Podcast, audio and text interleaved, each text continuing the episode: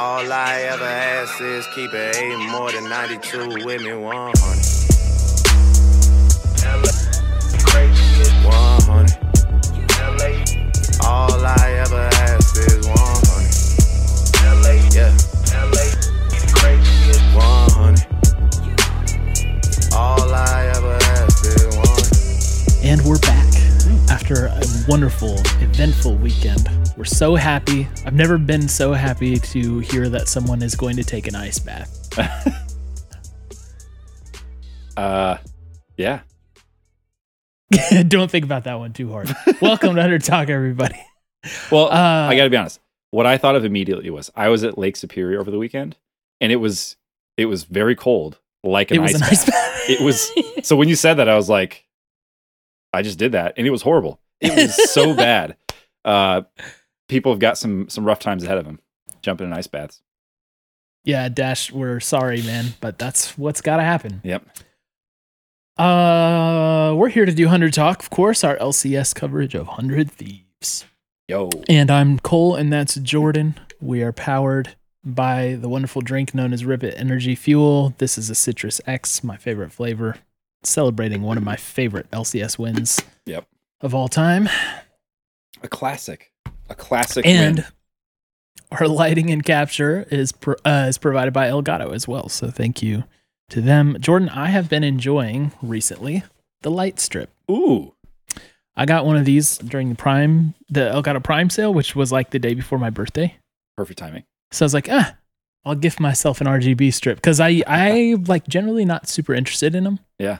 Um, but I was like, it's Elgato. I love them. Plus, it'd be nice to have like an extra like strip light of white. Like I don't do colors, but I Yeah, like yeah. you know white in places. I was like, yeah, what the heck? I'll try it. Happy birthday to me. And I did, and I'm actually converted. So Are you using uh are you using it for any RGBs? That's the true conversion. If they can get you to turn your stream setup into a disco show, we'll know. no, still doing just the whites right now. Okay. But I still uh I still am enjoying it a lot. It's good to still know vibey. That even if you don't want a disco in your computer setup, you can use it for white. Well, you can use the nice, soft, gentle light. Back in the white zone. Yeah, I didn't want to say it. I didn't want to say it. All right, let's let's talk LCS, Jordan. How about we do that instead? Quickly, of go. Whatever. Hurry. Let's move to LCS. Hold on, I somehow have slipped your uh, your camera out of alignment. Oh. So let me fix that before we talk about that. Okay, so um, we're gonna go back to like talking about the games uh for a bit, and I think like I'm gonna have to resist the urge in this pod to not do too much of quote addressing the haters. yeah, we we've moved on from that. We're Have we? We haven't really. spoiler alert. it, which is why I'm saying it's I'm I'm gonna have to resist the temptation. yeah. but it's gonna be it's gonna be a topic because that's a lot of the chatter around the org. Uh-huh. Um. sorry, I was just thinking about earlier, and uh, and and so we'll do that. We'll talk about some general things, and we'll set the stage for what should be uh, an interesting episode of the dive coming up, Mm. as well as what sh- what promises to be a very unpredictable LCS weekend. So cannot wait. Yep, yep. Yep. All right. Uh TSM. I guess we got to start with that. Guess we got to start with TSM. Yeah, let's start there. Did you do you have any sense of like, well, maybe they're going to like get their act together? No. I have, I have don't? zero sense of that, to be honest. And you didn't go into the game? No, not really. I it I mean let me just ask a general question of you. If you just look at their roster, does this look like a top 3 roster to you? Take the take the nameplates of organization off the roster. True. No, it does not. It doesn't. And so what is it about TSM lately that has inspired this great confidence in people? Is it their management? Is it their coaching? Like what why are we assuming that this team will suddenly become better than the players who are on it? Like it takes something special to accomplish that, not just like I don't know, it's just TSM, man. They're probably going to be great. yeah, it's like the, the the one thing is the background noise, you know? It's like Yeah. clearly the org is not in a good place Yeah. and it's probably uh, pretty hard as a player to thrive in an environment like that. Mhm.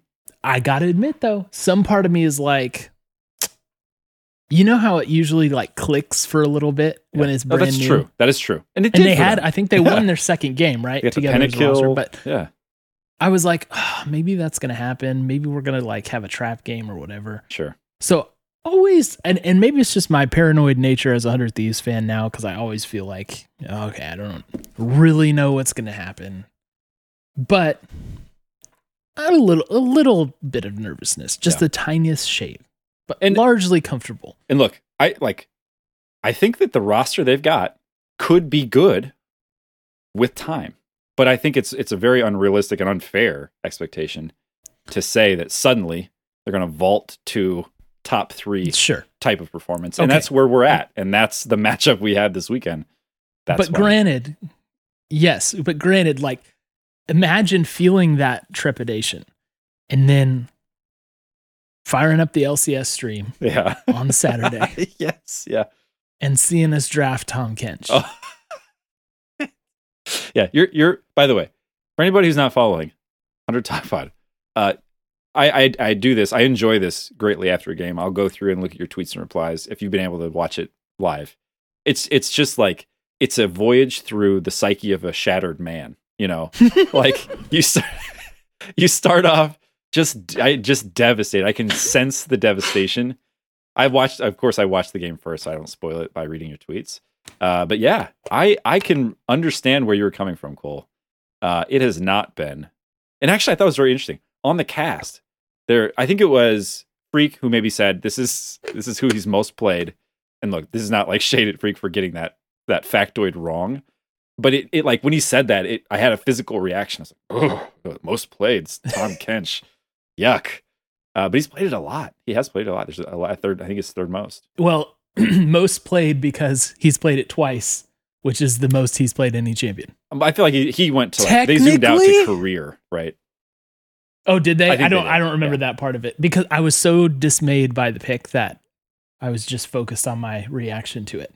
Um, but this split, yeah, uh, he's played Nami, TK, and Renata twice each. Yeah. and everything else he's only played once. But look, I'm just saying, I I watched us ban Taliyah, who I was like, we need to be playing Taliyah, Yeah. and I watched us draft. Yeah. Tahm Kench. Yeah. Uh oh.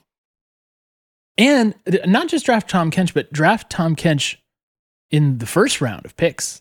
So anyway, I had a sinking feeling. I just had this like I I don't feel super good about this. Yeah. Well, It finally worked. The TK finally worked. yes. Yeah. This was the first time I felt like yeah, it worked. Past splits when he's played it, even I think we even won a game or two with him playing it. And this is all like since the rework, right? Yep. Um even when we went, I'd never liked the pick. Never liked it. And then this was the game where things were different. Yeah. Huhi Tahm Kench was solid and and even more importantly, FBI had ultra confidence Oh. in this game. Maybe because of the safety the pick provides, right? Yeah. Yeah. And FBI being back was like the singular story of this game for me. Absolutely. But I was so happy to see the aggression Yeah. out of him. I think the the moment I realized that it's a new week in the LCS was it was uh he gale forced forward under turret. Under turret. He he played Aphelios, lane Aphelios, mind you, not mid to late game Aphelios, lane Aphelios like an absolute bully because he had the TK there to escort him to safety after he, you know, just absolutely uh besmirched the bot lane. It was it was a delightful thing to see. Um yeah. man, it looked good. He like the aggression is just it's so weird because we've spent a lot of this split talking about the we got the uh rely uh I almost called it reliability patch. Maybe they need that too for the client. Definitely not. uh the durability, right? So we get the durability, we got the the TP changes, like all these things that are making him less aggressive in lane. And it's as if he just suddenly woke up this week and decided, you know what, I'm actually going to just play as aggro as I'd like to. Um, Yeah. and it worked. It did. And it worked to the tune of, I think, six kills for him. Uh, let me check that. Yes, six, zero, and four. And finished about 50 CS ahead of the Jinx, Wow. which is always a very good feeling. Um, and you know, so much of the split up to this point has been like, you know, what's going to happen with Abbedagge? Yep. And you know, can he be more consistent? Is he going to keep playing like this lane monster that emerged over the past couple of weeks? You know, we talked about all this stuff, and at the was it the end of the last podcast where I was like, "Will we ever talk about FBI again?" Yeah. Actually, it was. Yeah. the answer is yes. Yeah. we talked about him first because he, he yeah he just him being back to looking like himself like that is that is like the final piece of the puzzle feels Yep. like to me Yep. now uh, and i don't want to like lead into a conversation i'll have later but at the same time i get it this was week five so we've still got some work to do and i'm not saying like this is you know exodia is formed or whatever but this is a very positive sign for us it's like it feels like the the final piece of the puzzle is starting to come into play Yep. Yeah. all of the things that we know can hit independent, independently and at, over the course of the split have hit at different times. This weekend was all all cylinders firing. Um, we look darn good. Uh, and we didn't have to resort to old tricks Mm-mm. either. That was what was promising. So, and I guess maybe we can talk about this quickly as like a way to wrap up the TSM thing, as just just to get that game out of the way because it wasn't close. It was a quick game. Yeah. we stomped. Uh, everybody looked good. Abbedagge played Lissandra. Um, I don't know. Yeah. we didn't have the poppy. We played into Blue Side Poppy. Yeah. and still like it was not a problem at all. Um, but you know, we didn't go to old tricks. We took out an early game lead. We built it and snowballed it. yeah, That is not what we typically have done this split, yeah, you know? And Uh, so when things are when things are just functioning in that way, the team looks different. yeah. And this is honestly, so this is closer and Abbedagge with one kill between the two of them, fifteen assists between the two of them. Like these are not the typical uh, recipe for success for summer 2022 uh, thieves, right? I love to see us winning games in new ways. Um, and this felt like one of those. I think honestly, the new tech here was, oh, Tahm Kench can be a good champ. Turns out, you know, it, it, we finally unlocked that. We we ought to give credit, Cole, as two of the biggest haters in the Tahm Kench club, uh, to them for sticking with this and continuing to try to find ways to make it work for us. I mean, it's it's kind of like, you know, hey, Aphelios, we've seen FBI, great champ in the team fights uh, later in the game. Also, it turns out if you can get him ahead early, even better. You know, even better. If you can win lane with Aphelios, it becomes much easier. And it's not just like a slow, steady scale and simmer. You know, it's it's the explosive. I've got some kills. Um, I'm up 50 CS. Then he just you, you don't really get to play against him too much. Uh, no. Oh, and then fun fact: I, I look at the uh, if you type LCS results in Google, they have a little widget, and it you know Oh yeah, that's right. it's it's it's sort they could use a reliability patch, um, but the, the funny thing is, it's my, what a callback. That's a tech What term. a callback. uh, the funny thing is they they only list four TSM players in this game. Uh, the official Google results for this game only lists four players, and it kind of felt that way. It kind of felt like they were playing down no way. a player. No way. Yeah, Oh, I gotta see this. Hold on. Uh, Hold on, hold on. Sorry to stall. not to cast any shade. It's you are not joking. yeah. Oh my goodness. it's disrespectful. the The algorithm did him Yeah. wrong. Uh, no way. yeah, Chime does not appear. I know it's rough for Chime. I think Oh Chime is a good player. Google lost track of him Oh for this one. my gosh. Somehow. That is so good. Hey, um, oh, poor Chime. By the way, you mentioned early game. Like this, this feels somehow like a callback. And again, I'm not exactly sure how we did it because there has not. I guess you know somebody smarter than us might point to a a change in the most recent patch to say, well, this is why maybe it's happening.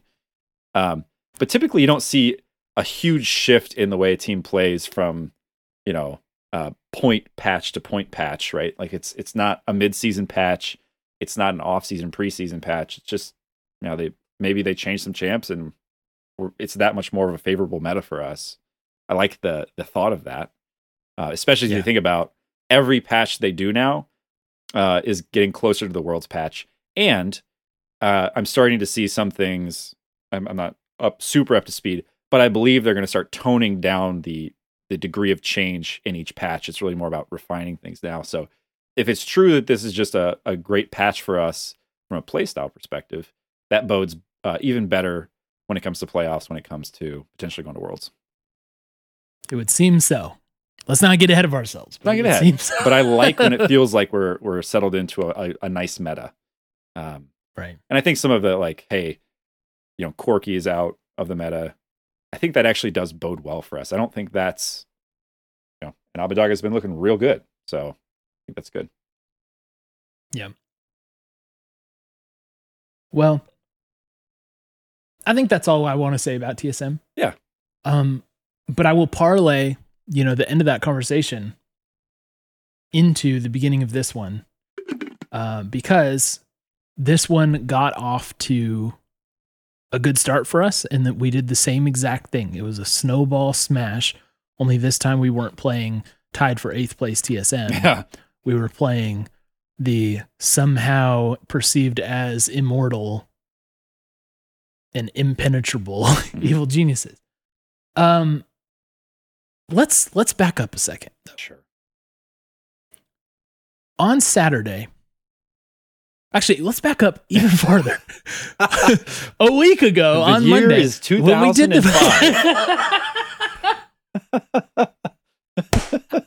Let's take it way League back. Legends still is just a mere idea in Tryndamere's head. No, uh, so a week ago on the podcast, we made predictions, and listeners may remember that I I predicted a loss to Evil Geniuses. As did I.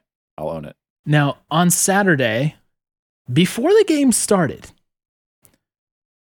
I uh this is so we played Evil Geniuses on Sunday. So before we even played TSM, Yeah. I was like, something in the air feels different right now.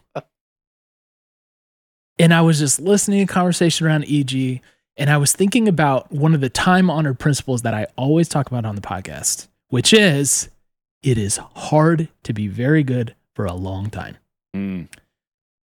And I just felt it in my bones that things were just going to be different. So I, I tweeted out, it's going to feel so good to thunderclap EG on tomorrow, right? Yeah. Uh, And I don't know why things were different. Now, after I saw the TSM game, I felt a lot more confident in what I what I had just said. Yeah. But at the same time, I, I can't put my finger on what felt different. Sometimes there's just like this, like, all right, the winds of change are blowing. you know, yeah. like it felt that way for us when we won our first title, right? Like going into that, we started to feel really good, you know? And we were we were peaking at the right time and it was just like if we're playing like this, who is going to touch us, right? Mhm. Like something just felt different. And that like I don't know what that is. I don't I I think like it's a combination of me being frustrated with the conversation around Hundred Thieves Mhm. uh, or or lack thereof. Not to harp on that too much because there's one hundred talker in particular who has been very persistent in telling me to not complain about things like Yeah. that. There, he right. is. and there he is in chat In right at the time. His Google alert was pinging. Yeah, that's uh, But I think it was a it was a combination of that and just like remembering that what we've done over the past two splits. And it was a big game and it was time to show up. And we did. When we got to the Abbedagge quadra kill, yeah, that's a good moment. which is an insane moment. Remember, he gets what what may be the only Renata revive I've seen in the LCS. There've been a handful. Yeah. Sure, but I haven't seen him. yeah. We certainly haven't had him. We got to that point, and I was just like, "Yeah, this is going to be like the Team Liquid finals from 2021. Mhm. Like this is just going to be a stomp, and I'm just going to like sit back and do this because I and and uh, this probably is also just part of my Hundred Thieves DNA. But when I see fights like that, it just reminds me of G2. Mm. Do you remember the G2 where it's like they pull out those fights that look like they're going to lose them and they have no business winning them? Yeah. And yet it just goes their way and that's just kind of what the like riot gods are thinking. Yep. Yep. That was us. That was us this week after that quadra kill. Yeah. Um, what about you? How are you feeling about the atmosphere of this game? Well, I gotta say, so the atmosphere of this game was unique because we had Bwippo on the TriCast, which I think is is both Mm. fascinating and delightful and absolutely confounding. Like I have it's he is an active player in the hunt for the top of the league. So it's just like I loved it. I thought he did an awesome job.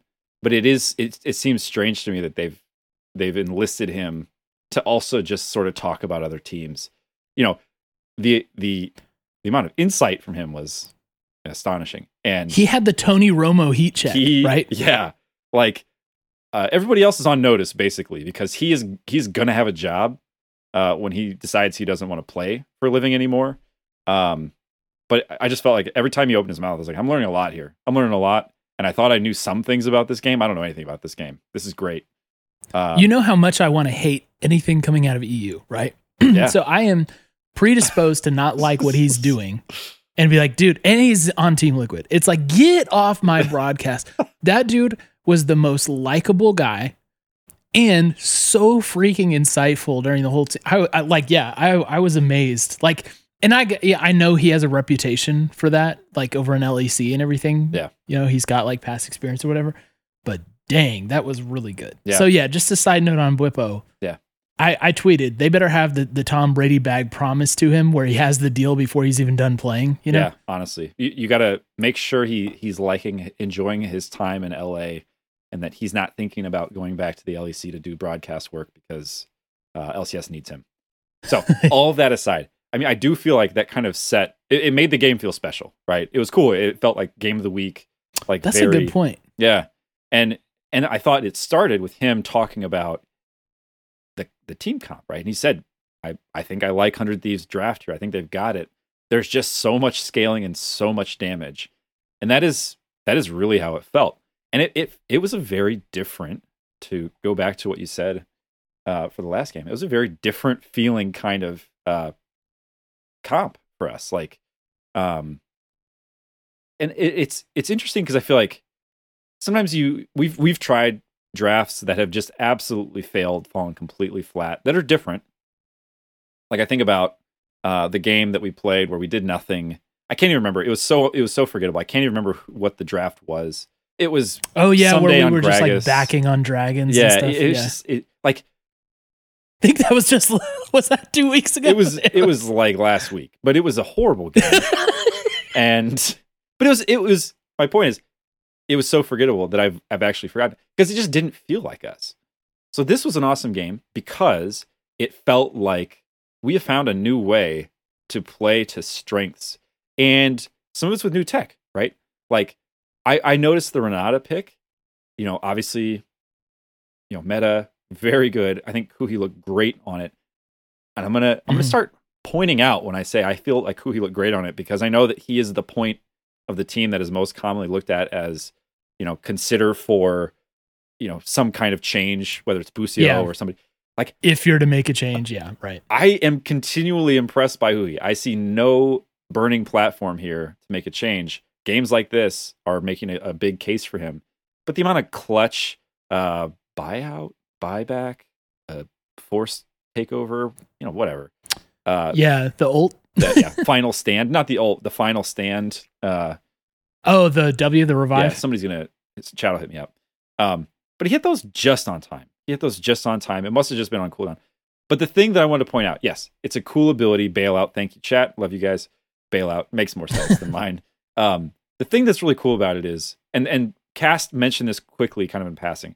Look, even if you don't get the full revive on it, which is a good thing to do, you you like that outcome.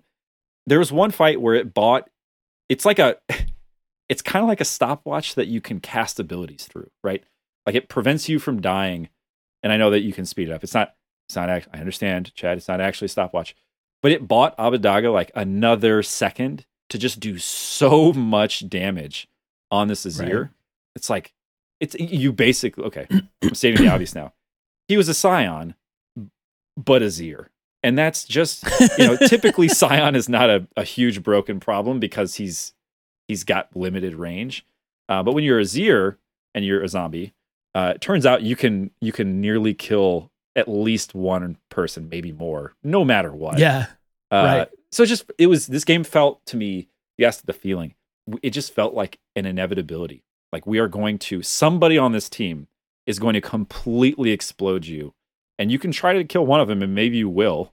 They got kills in this game. You know, they got they left with seven, um, but it never felt like we were at the point where we were not capable of acing them in any given fight, which I loved. That's a great look for us. I thought it worked really well. And this is the kind of thing where some weeks you try these and I forget about it by the next week. And other weeks I think about it fondly, um, randomly throughout the day, right? Like it, it just keeps coming back to me. Oh, yeah. Jordan's just sitting at his desk working Yeah. and takes a sip of his coffee and just smiles. That like- was a good fight. Yeah, that was good. I did like that one. So yeah, I, I you know, this is Oh, the kind I of should, I should win. do the proprietary. uh, product placement. I don't have mine. It's full of old rip it. Um anyhow, you don't need to know about my dishwashing habits. This is a good game. I liked it. We beat a really good team and I don't want to I don't want to get ahead of us. But the last time we beat a team that was unbeatable, uh they had to swap their top laner. I don't know. It's it's I would be a little worried if I was EG now. And I think you know maybe there's some things here that other people can pick up on. We're go- we're going to talk about that Yep, yep, yep. very soon. Let's first because well, actually maybe you and I have different ideas about who that is. Um but can we can we talk about the Abbedagge portion? Yes. We we sung the praises of Huhi, which is great because we need to do that more often. Um Abbedagge. Abbedagge. hopefully this is the last time I really talk about this. Okay. Yep. But since he has been called out by High on during that interview in that very awkward moment, Hmm. dude has absolutely beasted lanes. Yeah. Even if he's not like slamming them, like like when he was against Bjergsen, right? They Yeah. were both up to like 12 CS a minute, like in lane. Yep. And it's like usually when Bjergsen does that, he's crushing. Mhm. Right? But Abbedagge was right there with him, keeping the pace, right? He's been he's been farming like crazy. And he actually he has the highest first blood percentage of any mid laner by like a lot. Like it's not close. He has like twice as many. Yeah. Um but at the same time, tell me if you if you think I'm wrong saying that. It doesn't feel like he does much like killing of the opponent like by himself. Like solo kills or like just making the lane unplayable for someone. It doesn't yeah, seem like yeah. he does that that often. Right. He did that to JoJo Oh, on a level that was just insane, right? Yep. He and and uh, let me let me say this also. I think usually the way we play, we don't need him to be doing that. Right. And and he's been fine. He's been totally good. But JoJo again got thunderclapped in that lane. he did. It was crazy. Thank the heavens above for JoJo that his interview segment that they played right before the game was not his usual. No, I'm gonna, I'm so much better than everybody in the world, man. I'm just gonna destroy him. Yeah. Right. Which I don't. I say it like I have like a huge problem with it. I don't actually have a big problem with that. It may get annoying at times, and it's pretty like that's not how I would go about it, you know. Yep. But it's like you want you want your player to have the dog, right? You want you want him to think that. Mhm. Maybe you don't want him to say it all the time, but you want him to at least think that. So whatever, that is what it is. I'm not, Yeah. you know, casting aspersions on him. But yeah, he he actually was super respectful of Abbedagge in that He was. pre-game segment, which was surprising. And Abbedagge repaid that kindness by making him look like a child. It was Yeah. crazy. Yeah. Um, and and this is against you know JoJo's. Obviously, he's been one of the top mids Yeah. in the league. He's been very very good. I've begrudgingly had to admit that. Yeah. Um, He's earned your respect. this has. this was di- yeah he definitely earned my respect. This was a different game for the man. I, I think Right. it actually He adds, he was like 50 CS behind yeah. Well, by he, the time they got out of that lane. it, it's because every wave he had to back with six HP. Like every every time he mm-hmm. tried to farm the the lane, yeah, I'm exaggerating. It was probably every other wave, but it was he was he was behind, and Abbedagge was punishing, which I think Yeah. that's what we like to see. I think he's had other games where he's farmed really well. He's paced the other mid laner really well. He's paced some of the other, you know, he's paced the top tier mid laners really well.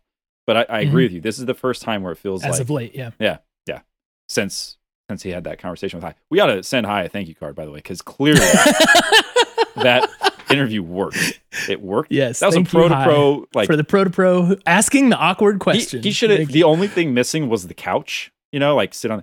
Like, tell- Yeah. Tell, me about you're. Everyone says you're garbage and you're not any good. And Everyone's- Lane, Everyone's been cr- very critical of you, saying you're a very bad laner. like, oh, I guess I Okay. will beat them then. Great. All right. Um, but yeah, Um, one thing about JoJo, I actually think it adds. So I like you. I like when people have swagger, so long as they can back it up. And I think when you when somebody calls out that another player is good, and then they have a hard time playing against them, I think it actually adds a lot of credibility to the general swag and trash talk. yeah. When it's not just like it's not full bravado, right? Uh, I'll beat everybody. Doesn't matter. You know, give me two lane opponents. You know, it's so he- I think that one credit to JoJo. Two, I think this legitimizes Abbedagge as an actual, you know, mid laner of note or concern, depending on which team you're on, uh, in the LCS.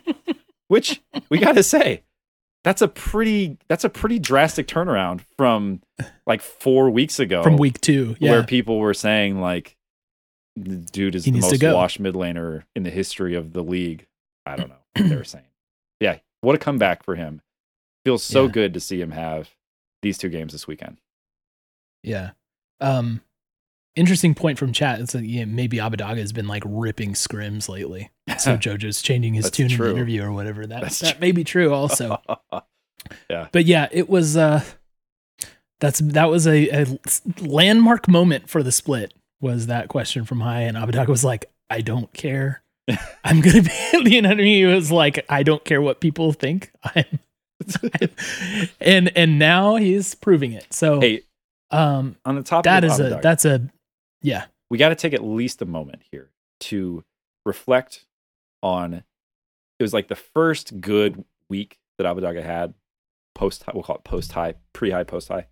Um makes it sound like he smokes marijuana before he plays or something. He's he's but yeah Hai the player um he we said if he can consistently play at this level we are going to be a very hard team to beat. And it it would appear that that was uh, an accurate bit of analysis from us. We don't typically do that. We don't typically offer insight or analysis that is that actually plays out in a way. But I mean, I think it's it's worth remembering that the other parts of our team have been really uh, strong. And I think Mhm. one of the challenges is just we got to sync them all up and get them working well together. And I think this is us doing that basically. and isn't it interesting the way they did it in this game? Because like not not to go back and talk about the draft a bunch but it's like the pieces that were played were all pieces we've seen in some shape or form and they were just like rearranged into new groupings and like new strats and everything in just the right way right? Didn't it feel like all right we got a we got a Ssumday gp like we know what that can be. We know how good he is at the barrel mini game right? We've got closer viego which is one of the proven contender picks from him Mhm. Azir and Zeri for FBI, which uh, s- the first time or two it wasn't super great, but he grew into it. And like that's the kind of pick where, you know, if you are having a good game, you're going to be the most annoying team fighter in the world, right? Yep. Uh, and then Huhi Renata, which we all feel good about. And that, that they arrange those pieces in just the right way. And then you look at the draft on the other side, and honestly, to me, it feels like a very right now comp from. EG. Right. Gnar has been like, you know, they've talked about that all the time is like the highest presence pick. Poppy Jungle, which is like seems to be the strongest jungle pick right now. Yeah. Um Ahri mid, which maybe isn't like as on the edge as it was like, you know, at the beginning of the split or whatever, but still very common, viable, and now. And Kai'Sa, which is like an emerging power pick, right? From especially from other regions. And Nautilus, which is pretty, you know, steadfast presence, right? In in pro play. It just felt like, look, like we figured it out in our way, Mhm. arranged those pieces, and still were able to defeat something that's maybe more of like a current or fresher draft, right? And I don't know. I came coming out of draft, I still felt like good. Usually, I, I have like a uh, I don't know, Yeah. you know, but I felt good. So the way we've we've done things as of late has been really like positive for me. Yeah. Because it's one thing to be like, hey, we're a team who's going to experiment and try picks and you know, it's one thing to say that when you lose games. It's another to do that and then like take the results from those experiments and implement them. That's that is different. That is different. And and teams don't always do both pieces of that equation. Yeah. But we did. I feel like I feel like I've seen people in our Discord and on Twitter and in chat talk about how it does feel like we are a team that does a good job of recognizing the format, not over chasing, you know, wins at all costs, trying things in the middle of the split when we're feeling secure, you know, identifying the things that work really well, e.g., draft, uh, throwing out the things that don't. Like I, I do feel like we have a more um, cohesive way of using the the best of ones, the season format, just kind of try different stuff. And this for sure feels like a a template of a draft that that could easily become a strategy that we could use when we get to the best of phase of the season, right? Um, Yeah. And but to do that, you have to not panic every time you lose a game. And I think that's yeah, hard which we talked about last week too. that's yeah. hard for a lot of people. It's hard for a lot of organizations, honestly, who are chasing this vision of we have to we have to be competing at the highest level at all times. Uh, so I think that positions us well too from a strategy coaching, you know, um, building toward a point uh, perspective. Yeah, I want to point out one other apparent, like you know, strat slash coaching thing um, that I noticed going on um, this weekend. And if I look back, like maybe we've been doing this. I, I honestly don't know off the top of my head, but it was something I paid attention to this week because of EG. Right, EG is the team that gets objective bounties against us. Yeah. we and and kudos by the way to Mont who was pointing this out in our Discord also it seems like we're very aware of the dragon's impact on objective bounties now. Hmm. And we're just like letting dragons be even or us be one behind. And I think Mm, that was so critical in the EG game because you know it's EG. They're gonna have a, a, a fight in the in the mid game where suddenly it's like, oh, they turned the fight, they got a kill or two on you, and then they're gonna like turn around and suddenly the game might shift. Right, Right. right. So if they do that with objective bounties up and they go like rip things apart, Yeah. Suddenly they're they have a gold lead and are running down your mid lane, taking your inhib and still getting objective bounties. Right. We've seen that happen before with EG, right? Yeah. So I don't know. To me, it feels like this is something that our our staff is like, yeah, no, we understand this. Hmm. Like, and we're we're going to control that situation that's really which is point. really nice. Yeah. It's like it's like, yeah, let's get a gold lead, but not create that opportunity for it not to matter. Right. You know? And so it's something I'm gonna be Yeah. watching um as we go on. Cause I noticed, you know, we also against EG, we didn't get either Rift Herald. Hmm. Uh, we prevented them from getting the first one, they from picking up the eye, but Yeah. we didn't get the second one either.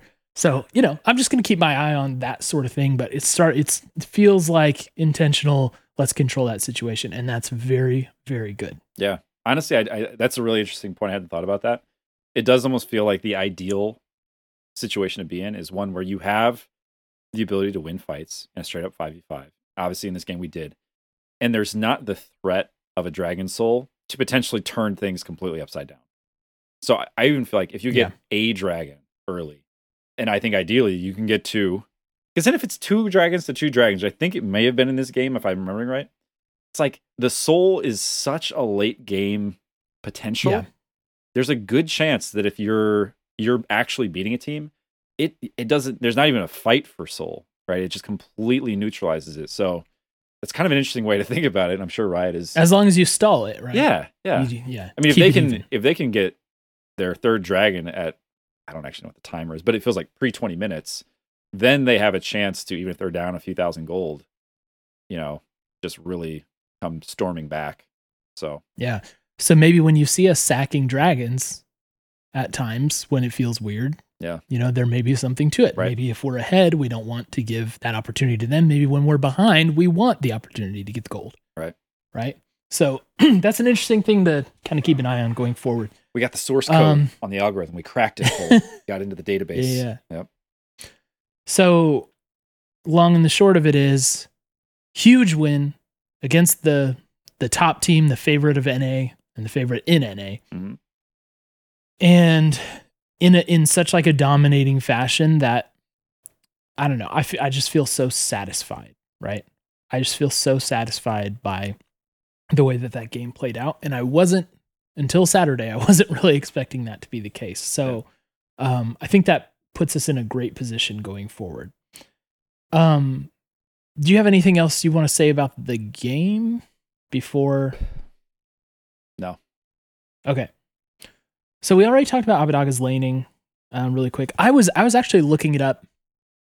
I was trying to paint a picture of the laning stats, but I think it's one of those situations where you would actually have to snapshot like in the games that like you know when the tower goes down what you know what's the cs situation and Mhm. you know what's cs at 20 and everything because by the end of games he's fighting enough that you know whatever but if i just know that i'm taking notes like in every game about his csing and about how high it is Mhm. typically he has gone from being one of the worst csers uh, statistically to being like the second best That's now crazy. um, the re- his statistical categories, I don't think they like. I don't think they reflect where he's really playing right now. Like you know how like sometimes dads don't tell the full story. You know that's it's a it's a truism, right? And it still feels that way a bit for him, but he certainly has improved in statistical columns, um, especially with like KDA. Mhm. Um, so he's not quite like I think it's like Bjergsen and Toucouille who are leading by like healthy margins or whatever. But you know Bjergsen, you know how that dude plays. Doesn't even. Kudos to Toucouille, he's popping off. Yeah. Um, but I think we can I we can put that to bed. Hopefully, I uh, tweeted to Azael after he you know he commented on the Hundred Thieves win. I t- I tweeted to him. I hope you guys will talk about on the dive the turnaround in Abbedagge's lane face. Yep. And he said they will. So we can look forward to this on the dive, or they'll change their minds and just talk about TSM. Who knows? but I, I am very curious to hear what they say. to me, um, eye test wise, very happy with how he's playing right now. Yeah. I Let's- mean- let's Yeah. let's just call it that. Can we please now not have to have that conversation next week, the week after? Can we all just agree as fans we don't need to replace Abbedagge? I'm so glad, Cole. I just heard back from the fans and they agree. They agree with you.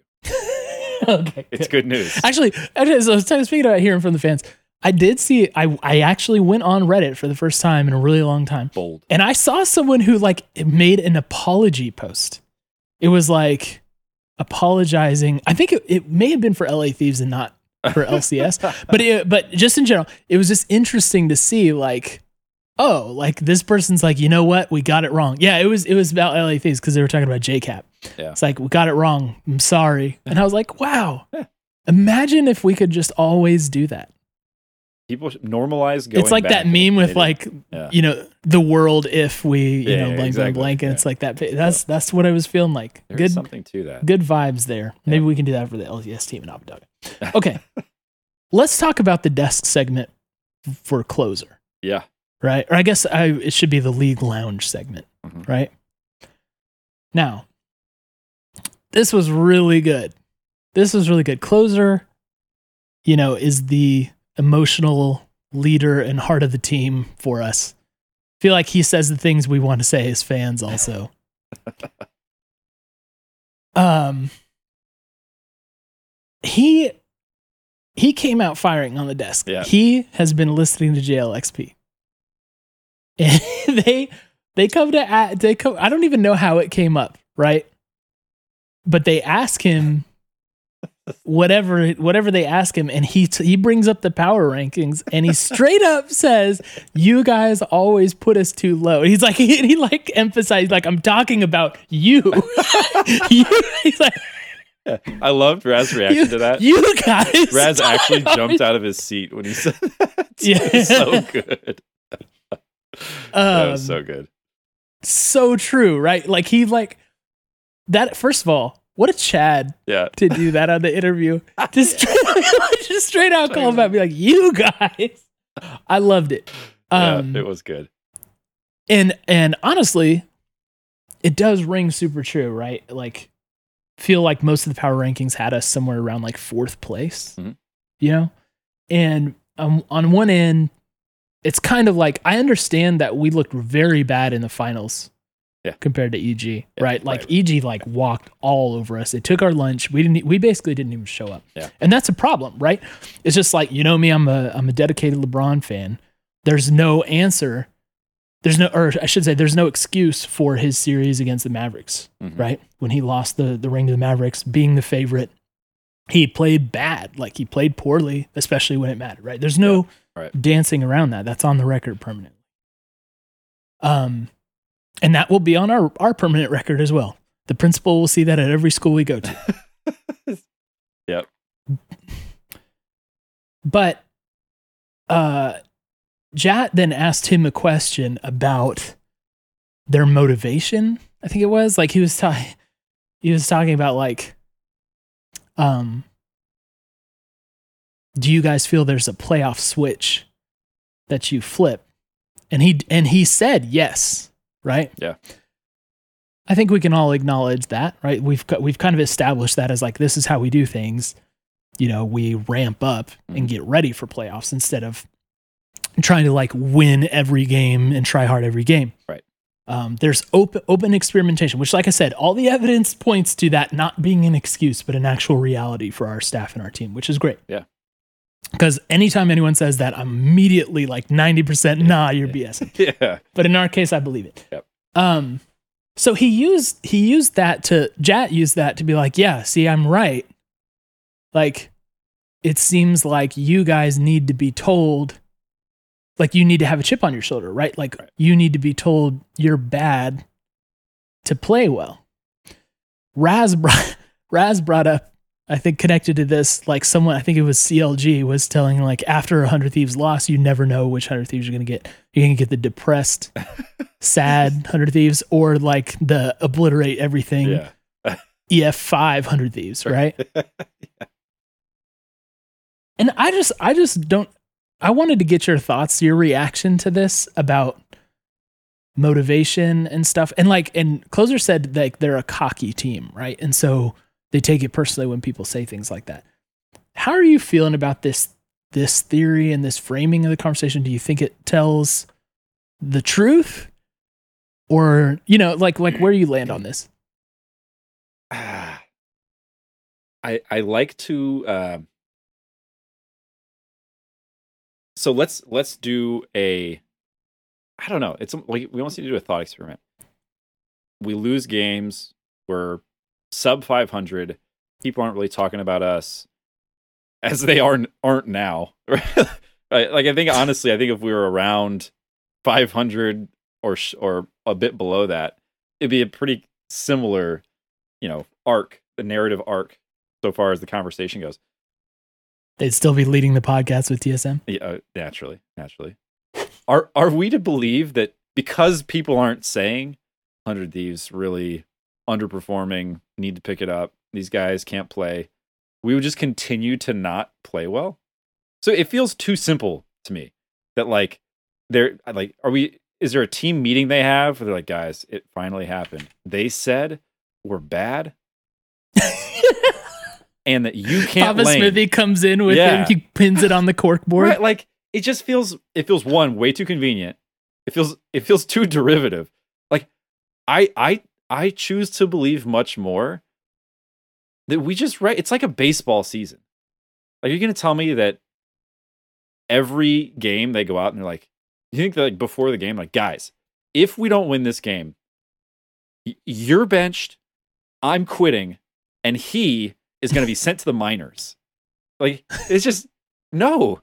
That's it's so I think to a certain degree, like league is a long season. You don't play nearly as many games as baseball, granted. Um, but like these guys have been playing professional league pretty much nonstop for a few years now. Um, so I'm sure that there are weekends they're like, let's see what we can do. Let's try some things and try to get a win. But I like where we're at. So I'd like you to not freak out if things don't go super well. Like, and I, it's I'm sure it's not exactly that message. It feels much more likely to me that that is the message. We're looking at the bigger arc here over time versus it finally happened, you guys. We can we can activate goblin mode because they they dared to slander us on the desk. Let's do it. Let's bring our A game. You know, it just feels too Yeah. simple to me. I don't know. And to be fair, a little motivation never hurts, right? Like if someone says something to you right before you play them, okay, yes, like that may give you like a little extra juice for the game. But you know, we've we've talked about like just to make you know even more sports analysis or uh, analogies is like the old way of like managing like an NBA team versus like the new way, right? Where it's like in the old old school days, it's like everybody plays like as many minutes in the game as they can, and you tr- you go out and you try and win every game. Yeah. Right. And you try and get that top seed because home court is going to carry you through the playoffs, right? Right. And you got to be used to playing in peak performance and doing that all the time. Versus the new way, which is like, hey, we're going to strategically rest players and sit them for games. Um, we're going to not worry too much about seeding as long as we're in the like, you know, four to six range. We're feeling pretty comfortable. Uh, let's, you know, let's just make sure we have what we need when it's time to really go. Mhm. Right. That's how NBA teams are really managed nowadays.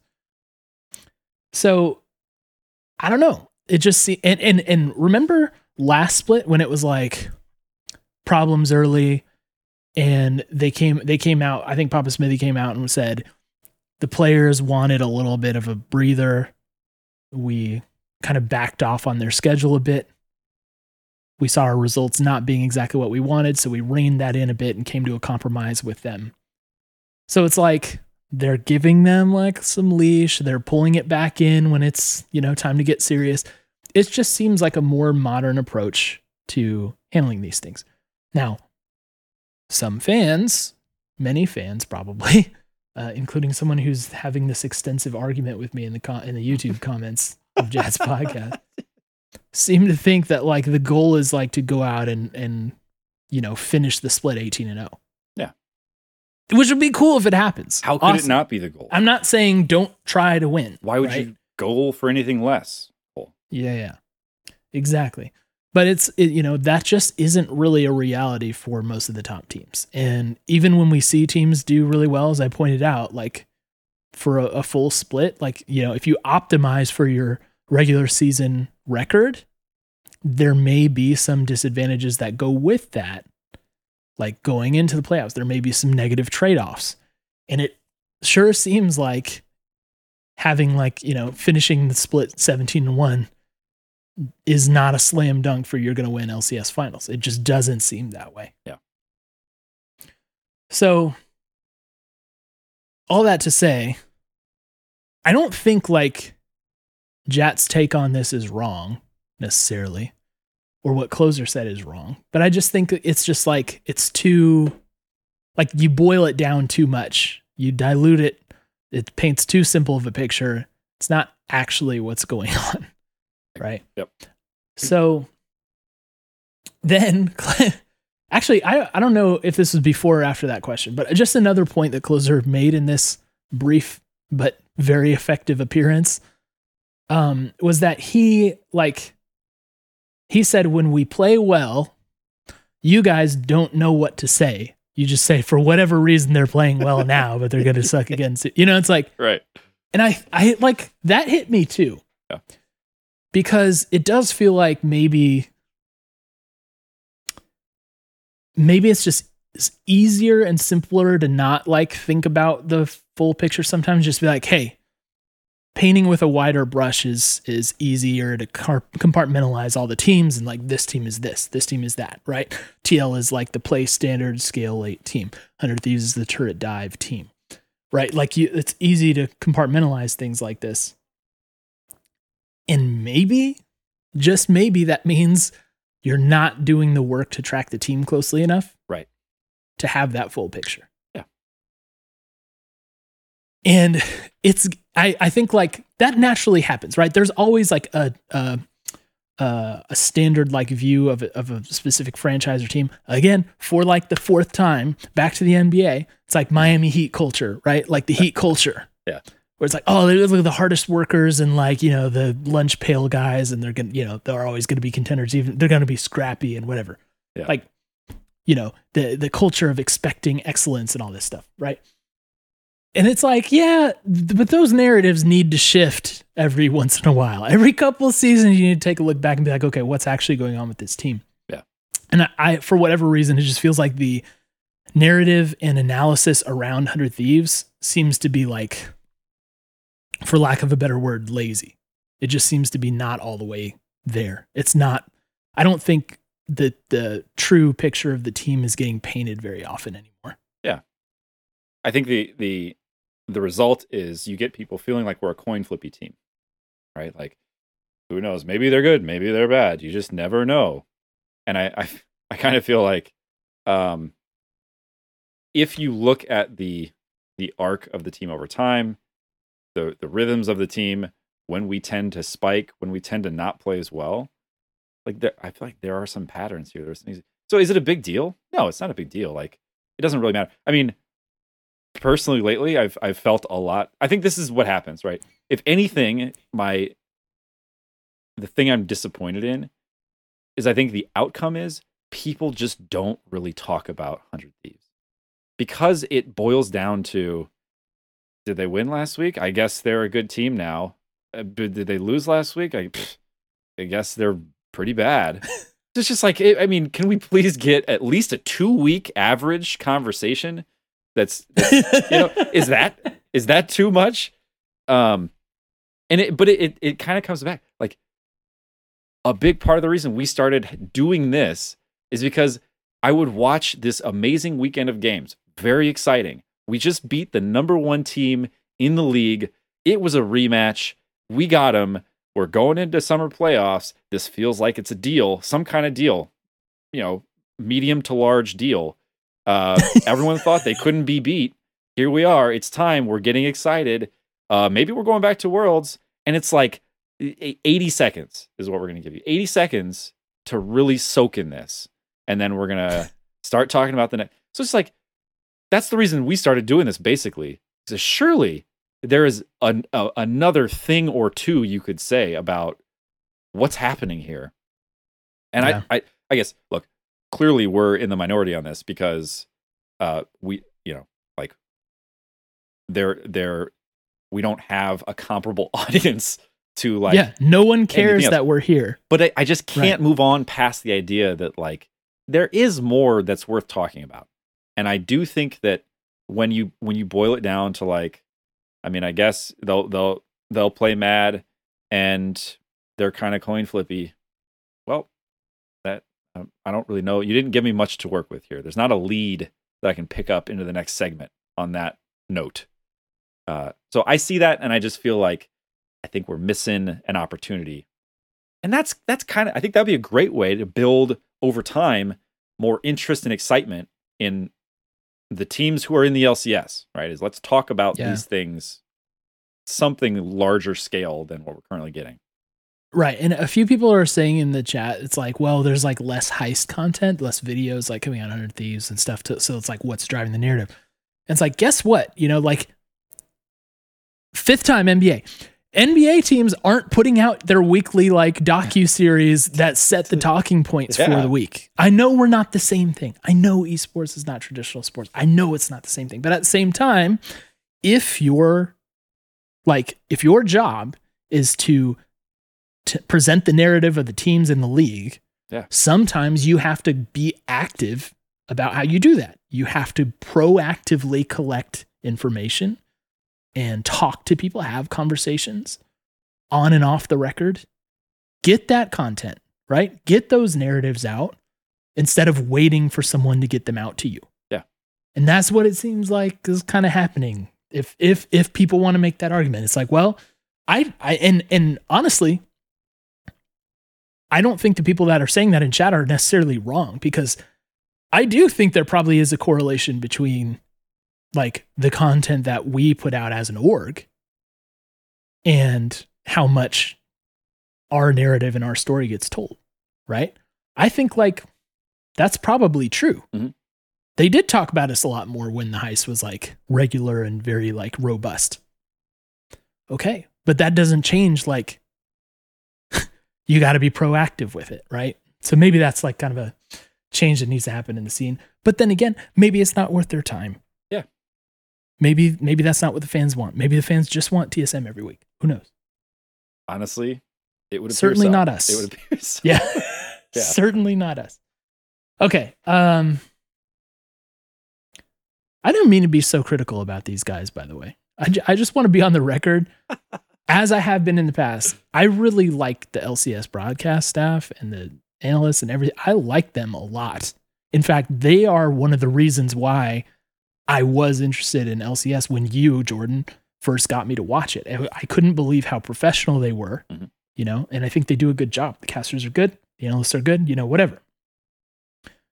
But yeah, some room to grow, I think. Definitely some room to grow, especially after spending some time doing what we do and seeing that, yeah, we just don't I- It, it don't does. seem to have that much pro proactivity out of them. Yeah, it, it feels like it does feel like um, there are a couple of template narratives which are easy to maintain.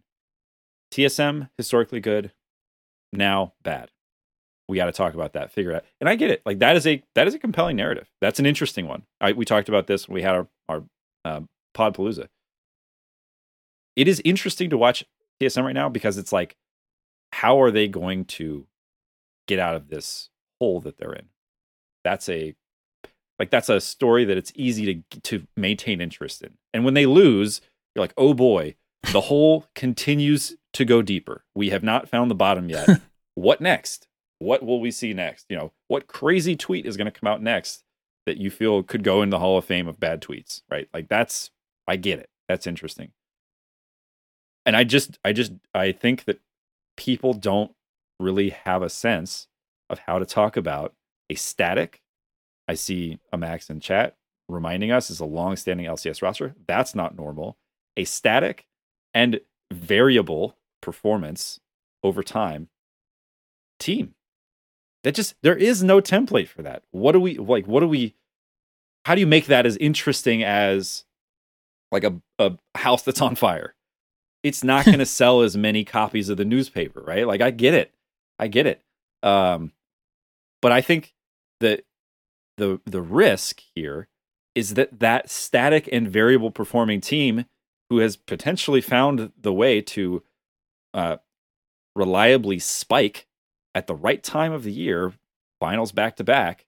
If we make it again, I think we got to we got to acknowledge here. We need to figure out how to tell the story of this team because it's actually a very interesting one, right? And it's it's an exciting team to watch if you don't just say good this week, bad next week.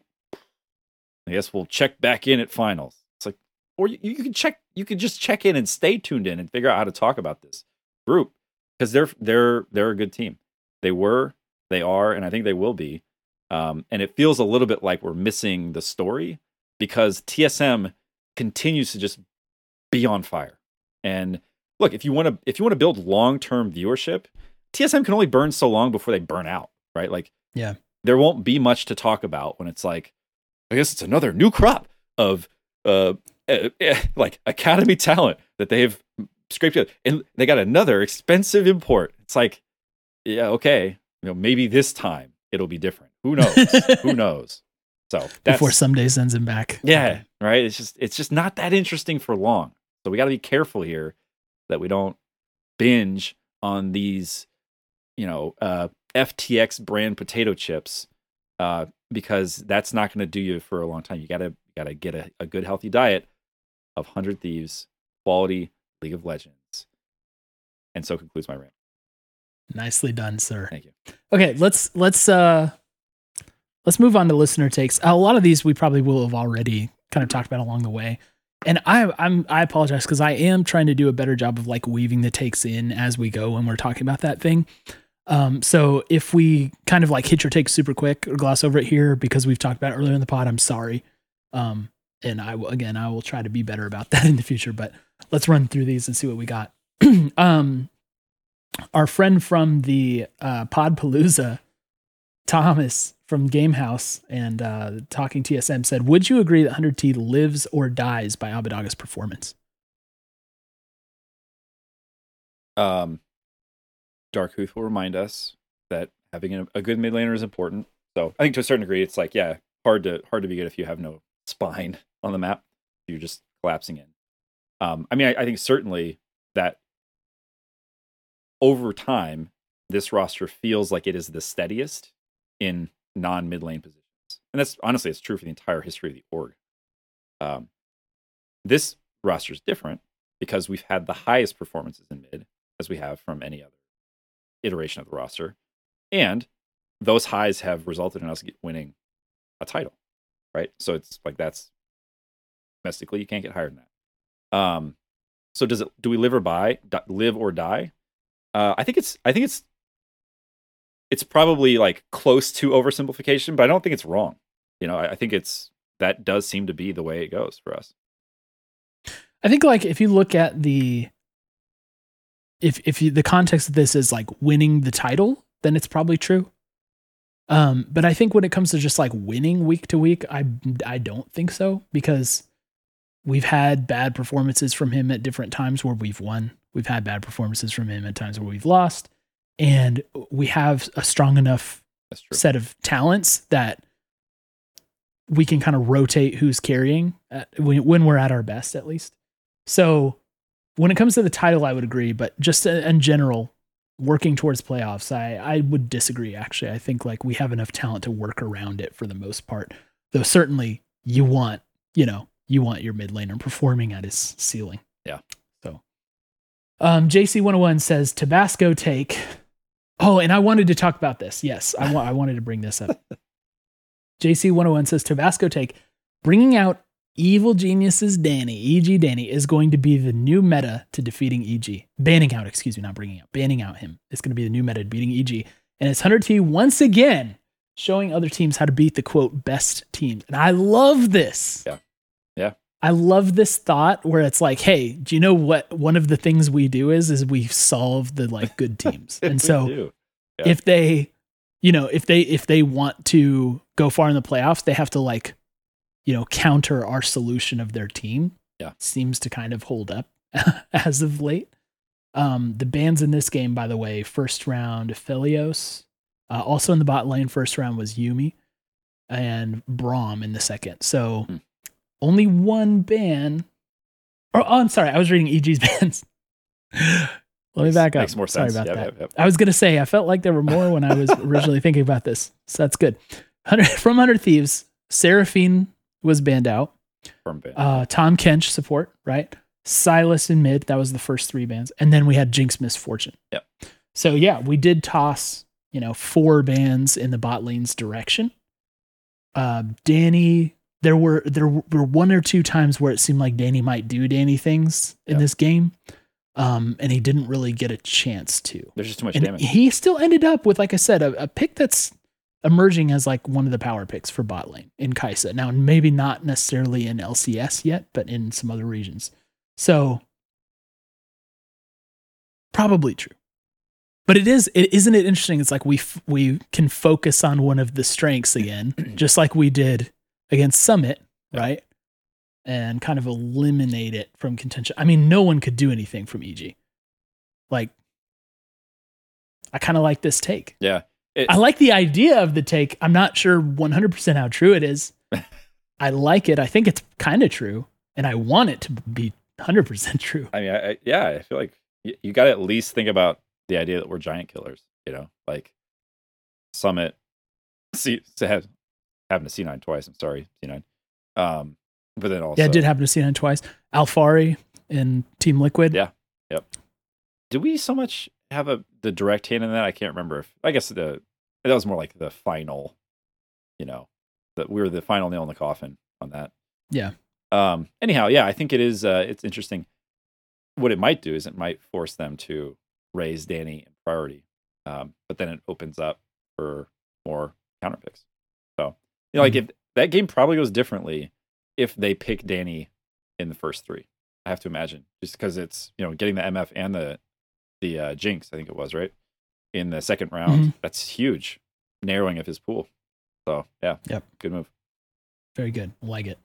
Um, Crockpot says this weekend, and more importantly, the EG game, is why you should never doubt this team. They can turn it on as easy as flipping a switch and firing on all cylinders. I can't wait to collect number two soon. Of course, he's talking about titles. Then go on to dominate worlds, dominate in all caps, worlds, that is, and then says, quote me. So, Wow. Crockpot, very passionate believer in the potential of 100 Thieves, which we commend. Yeah. How far are you riding with Crockpot on this take? Uh, one step at a time. Um, I mean, I gotta say, if if we can, if we make it back to Worlds, I I have to imagine we'll do better. So if we can get there, I I would start with the assumption that we are, you know, assuming that we we get there in a good, like good shape. Um, Mhm. I would I would like our chances to get out of groups. Um, assuming that we're playing at the top of our game, which is kind of what he's saying is yeah, flip the switch and we are. Yeah. I, I won't say we're gonna dominate worlds, but I think we can show up and have a, a strong showing for sure. Yeah, I think uh, as far as collecting the LCS title number two, I think that that it's certainly like no one's gonna dispute whether it's possible. It's definitely possible. Um, and I I said last week that I think that we can provide a real reckoning for EG in the playoffs.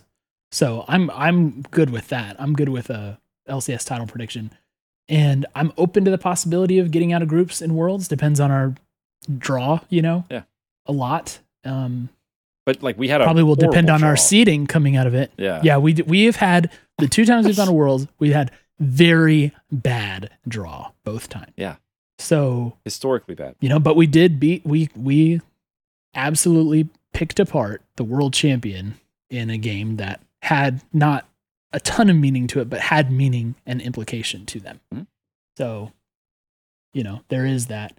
I'm not gonna ride as far as dominate worlds Yeah. with Crockpot, but I am gonna gonna tip the hat to Crockpot for the the genuine passion and belief in this team. You like the confidence. Uh, and by the way, looks like Ultra Chad genius if he's right. Oh, So take your shots. quote him on that. Take your shots. Okay, uh, Sen says this split, the or the split, like in general, the split is for limit testing. As long as we make playoffs and get to the summer finals and worlds, I don't care if we win the regular split games. However, very satisfying to rip into EG and to win. And I think we're both totally like, yeah, you know, Yep. I, I Um, like that. I think that's a credit to Sen for continuing to hit that line, right? Limit testing and trying things for sure. Sen super consistent. A Max Legit says with seven games left this split, I predict that 100T will finish with their best split win percentage in franchise history. Wow. To do so, they need to win five more games, surpassing their previous record of 66 point or thir- uh, two thirds of their game. Right. Uh, so spring of 2018, we were 12 and six. Summer of 21, we were 18 and nine. Um, spring of this year, 12 and six. Hmm. So seven games left. We need to win five of them. Hmm. Seems possible, right? Seems possible. We've already got EG out of the way for the second round robin. Mm-hmm. Seems likely, even. Dare I say. I don't know, man. I don't know. Five out of seven. I mean, again, I don't think we're gonna. I don't think we're gonna overchase this. I don't think we're gonna say. I, I don't think. Yeah, I don't think we're gonna go hard. And I bet one of those losses is gonna be against a doo doo team. but I think, in in fact, I think five and seven is probably the exact record that will go. five of seven. Yeah. Yeah. Okay. Yeah. Five of yeah, not five and seven. That's, that's a lot more games than I thought we had left, but sure. Okay. uh yeah we'll look we'll look forward to the schedule for next week in a little bit um connor i says i think 100t clearly has the highest ceiling of any team in the lcs when things click 100t is unbeatable and have a real opportunity to make an impact at worlds we saw that last year beating the eventual world champs EG, edg the real issue is when we run it down sometimes we really run it down yes. if we get hot in playoffs again or get hot in worlds, we by far have the best chance of doing damage for NA, in my opinion. yeah. Who who wants a hot hundred thieves in their group, in their playoff bracket? It all it all does come down to that. I mean, look, I think that is the thing. Let's let's not mince our words. That is the thing that will determine the long term, like the legacy of this team. Is this team a one and done? They just couldn't find a way to bring it back consistently, um, or are they going to continue to win things? And that's the that's the puzzle for them to solve. Can they find a way to peak at the right time?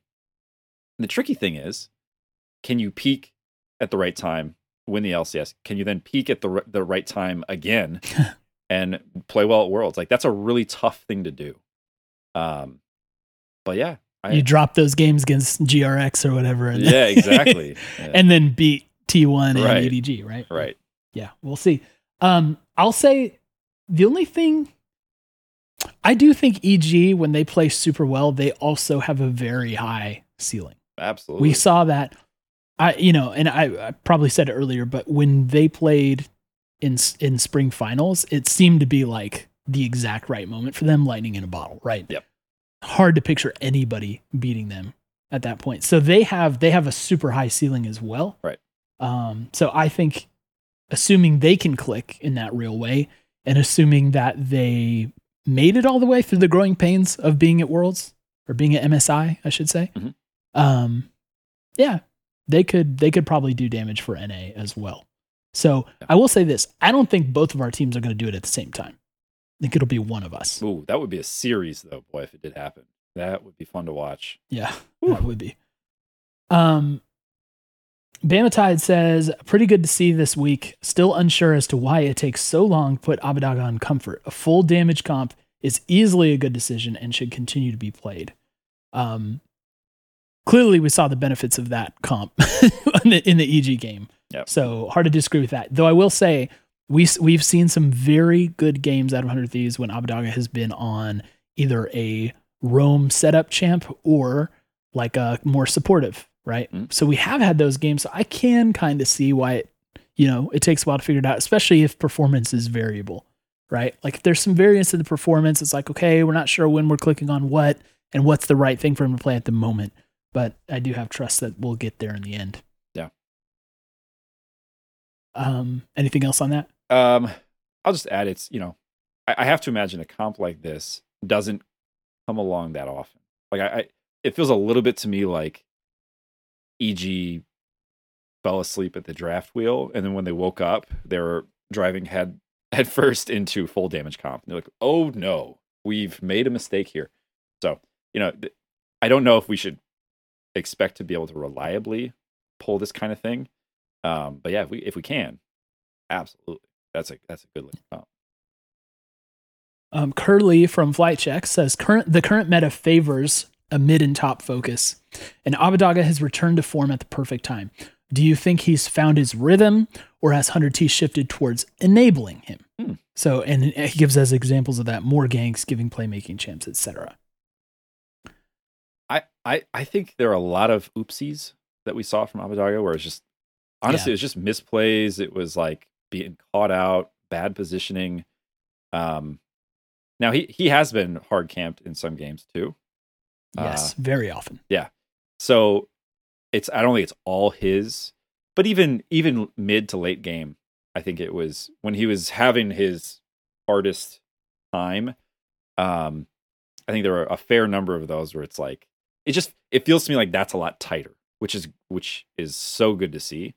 Um, and when you play the game tighter, or, or when you are able to push your advantage in lane and really punish your opponent, it makes it so much easier to play around you. So I think it's probably a little bit of a both and.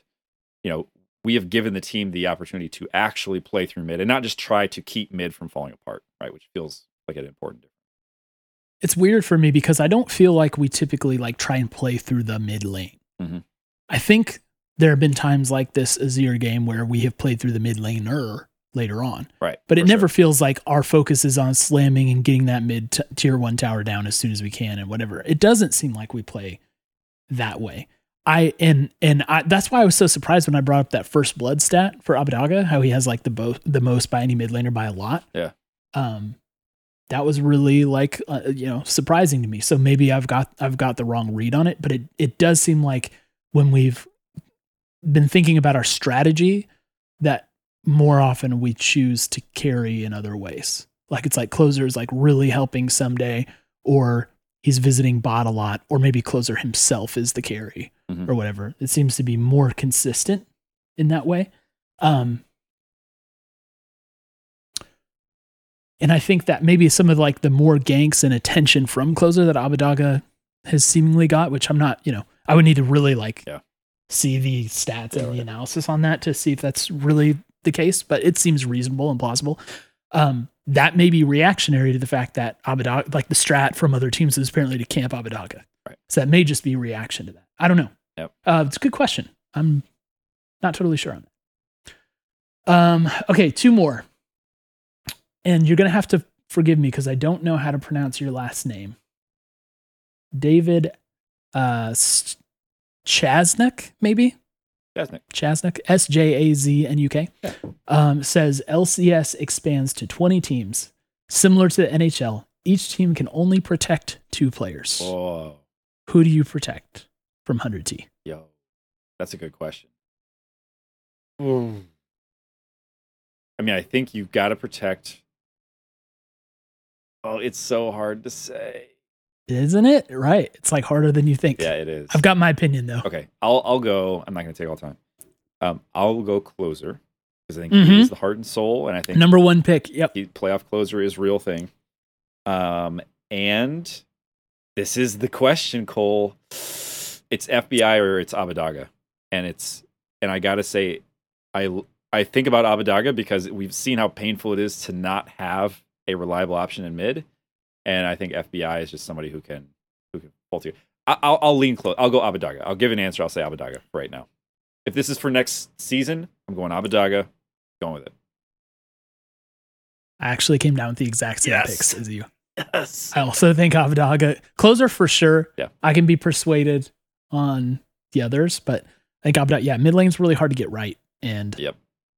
people are talking about FBI and who he has like a duo, keep the duo together. Well, mid and jungle is a duo as well. Yeah. And, you know, those are import players, um, the hard to acquire, hard to get right positions. We've got, we're three deep in the top lane, basically. Yeah, honestly. even Yeah. though I love all the guys, and I don't want to see any of the guys go, right? But Yep. but I think I'll take I think I'll take mid jungle. All right, and then final question, it's also a good one from Nick Moore, and maybe we'll need some time with this. But what are your top three to five moments from hundred T's uh, hundred regular season Oh victories? So Gosh. as pointed out by Amax Legit, um, this win over EG was our 100th regular season win in franchise history, so not including playoffs. yeah, love that. Uh, so top three to five moments from those victories. Do you want me to go Yeah, first? I'll please, stall for you to waste the time, though. I may say ones that are going to be Yeah, yours. That's fine. Um, I don't, and I, I don't really have a prepared answer, but I kind of like. So let me go. This is loosely like three to one, not one to three, Okay. right? I remember the contracts uh, running in on Olaf with the karma buff against C9 and Pastrytime saying it's so stupid when we were in the middle of dismantling C9 Yeah. When they were seen as invincible. Right. And we just totally like pulled them apart. That that was so good to me. That was 100 That T was pre CLG before we shipped them Poom Luger contracts. yeah. Yeah, that was awesome. Um, and then I'm going to say this is just feeling, so don't hold me to this, right? But I'm gonna say number two, I might put the Abbedagge Quadra kill from this past weekend because Wow. stakes were ultra high, ultra high against uh against EG. So it's it's like for me, like I lean towards these big wins against EG, C9, or Team Liquid, right? Um, who cares about TSM? So I think that might be up there. That was insane. Yep. Uh oh gosh, Crockpot brought up one that I should probably Mm-hmm. I should probably uh, toss in there as maybe actually maybe this is number two. So maybe we'll put we'll bump mine down and the one I just said goes into three. The Huhi Lissandra flank to win against was it Clutch I think That was mine. One of mine for sure. in number two, and then the first one, number one, has got to be the Ssumday one v two under turret that we were there in person for Dude. Yep. the Urgot play against Huni and whoever the jungler was. Yeah. That was so disgusting.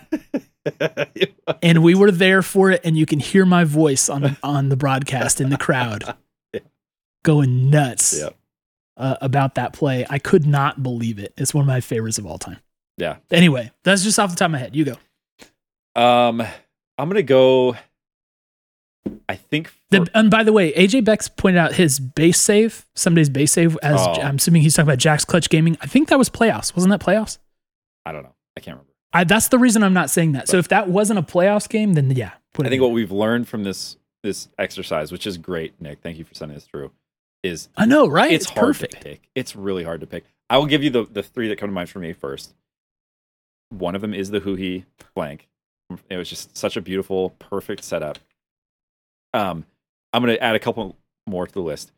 One for me, and this might come as a surprise. It's the the Ryu game where he was playing a Kali, and he had m- multiple, just you know, like Oh, against CLG The- in the the, base. thinnest of all possible margins. He had he, it was like no, the game was over, we had lost, and suddenly Ryu gets uh, two kills. And it's like, oh, they've only got three people now. They can't end.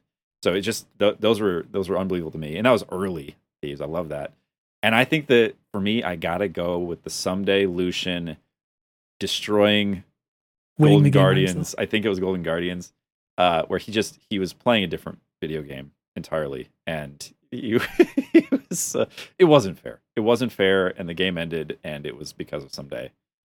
Ah, what Okay, let me make a note. So it appears I was kind of pulling this up because you guys may or may not know this, but we make a top plays of every season video and we put it on our channel. So I went to the 2018 top plays to see number one, which is the Ssumday Jax defense against Clutch. It does appear that was a regular season. one. Wow, So that uh, it looks like Ssumday it was week three of one of the huge, splits. I think is the call. Ssumday out. is freaking huge is the call out. So I put the link to our 2018 one in there in Yeah. case you want to relive that. The 2019 video, you might want to. That one's not quite as interesting, to be honest. Even though the the play I mentioned, the 1v2 under turret, is in that one, and then we have 2020 and 2021 on our channel as well. So Yeah. go and enjoy Should we, those. should we link those in the pod description or something, or the YouTube? I don't know. Yeah, people maybe. I mean, I'm tossing them out in chat Yeah. too for those who are who are caring about this. Yeah, if you didn't but yeah, know, uh, this is a fun thing we do.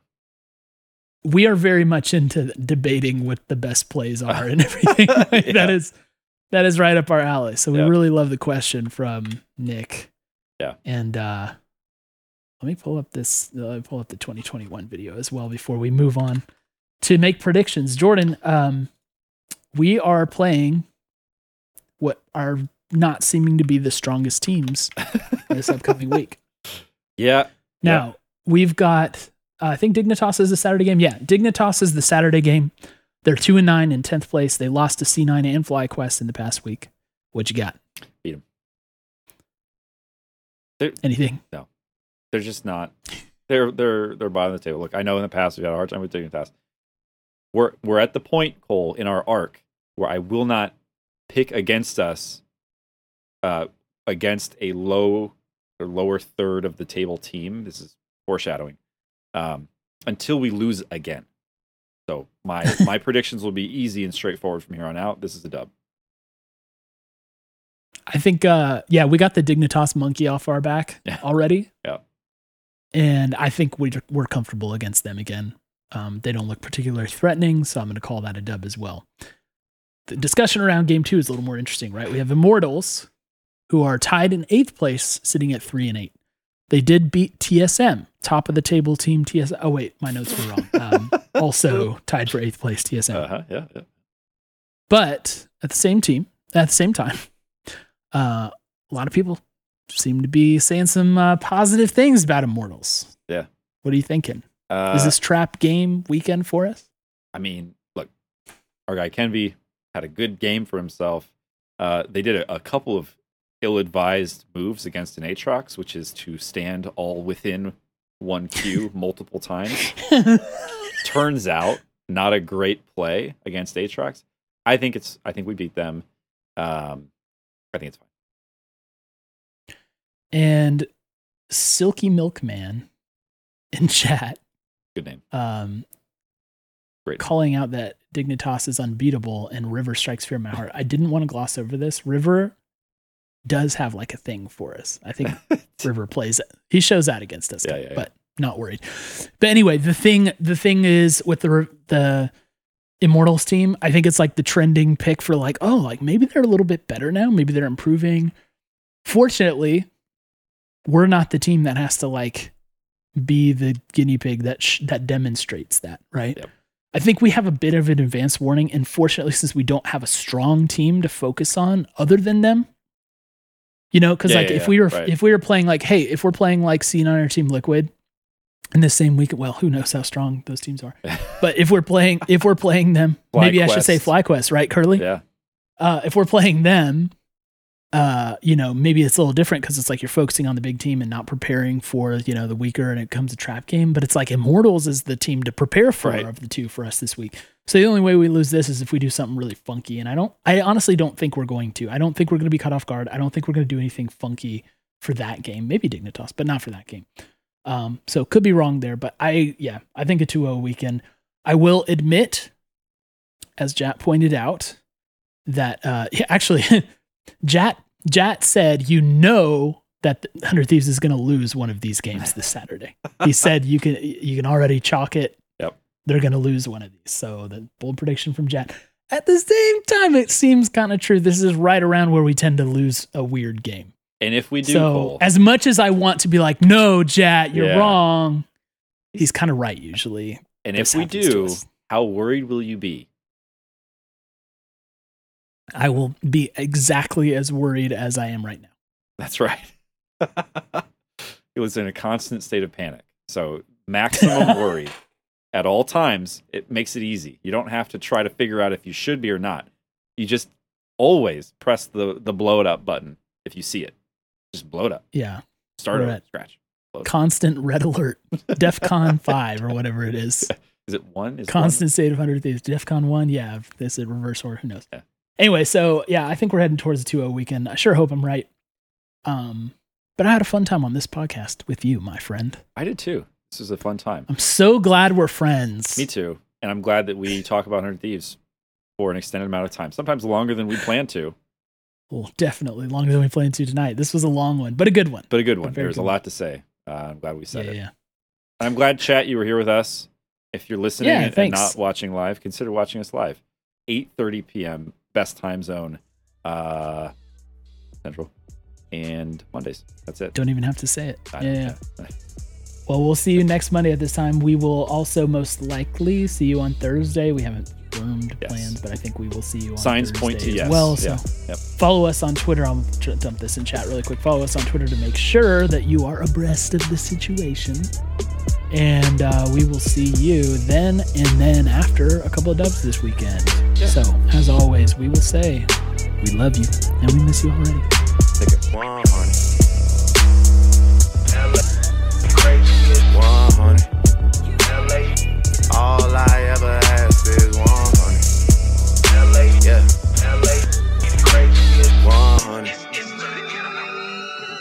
I ever asked did one.